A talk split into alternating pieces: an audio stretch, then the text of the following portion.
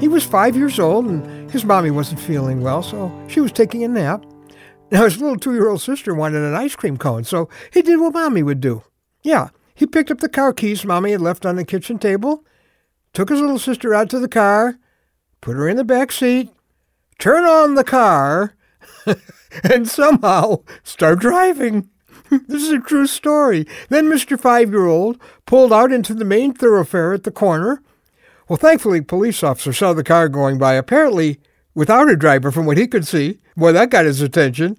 He pursued the mystery car, managed to get the driver to pull over, and needless to say, there was one shocked policeman when he opened the door and saw a little boy at the wheel. I'd say it's a pretty good thing he stopped him, huh? I'm Ron Hutchcraft, and I want to have a word with you today about never meant to drive. Well, that little guy was never meant to drive, just like you and me. Our life, I mean. The one who gave you your life. That's the one who's supposed to be driving your life. In the words of the Bible, we were, quote, created by him and for him. There's a fundamental reason that we continue to wonder what the purpose of our life is and why it doesn't have the meaning we want it to have.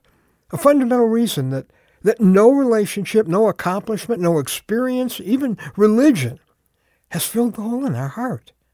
It's the reason we continue to end up feeling lonely and lost. We insist on driving our life when God is supposed to. Well, in our word for today from the Word of God, Isaiah 53 6, the Bible says, We all, like sheep, have gone astray. Each of us has turned to his own way.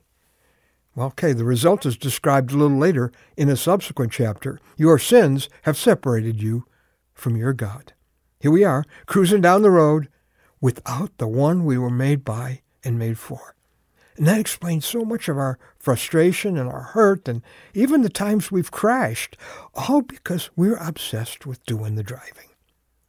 You may be by nature a self-reliant person, and that can be good. You've had to figure out things on your own, and maybe you've done a pretty good job of it. Then God comes along and says, if you want your life to work, if you want to have a relationship with me, you have to let go of the wheel. You'll go to some of God's meetings. You believe God's beliefs, maybe even contribute to some of God's causes, but you're not about to let go of the wheel. In the same verses that talk about us going our own way, God goes on to say, The Lord has laid on him, that's God's Son, Jesus, the iniquity or the wrongdoing of us all. The punishment that brought us peace was upon him. Jesus actually went to a cross to absorb all the guilt of all our wrongdoing so we could be forgiven, so we could be reunited with the God who made us, so we could make it into his heaven when we die.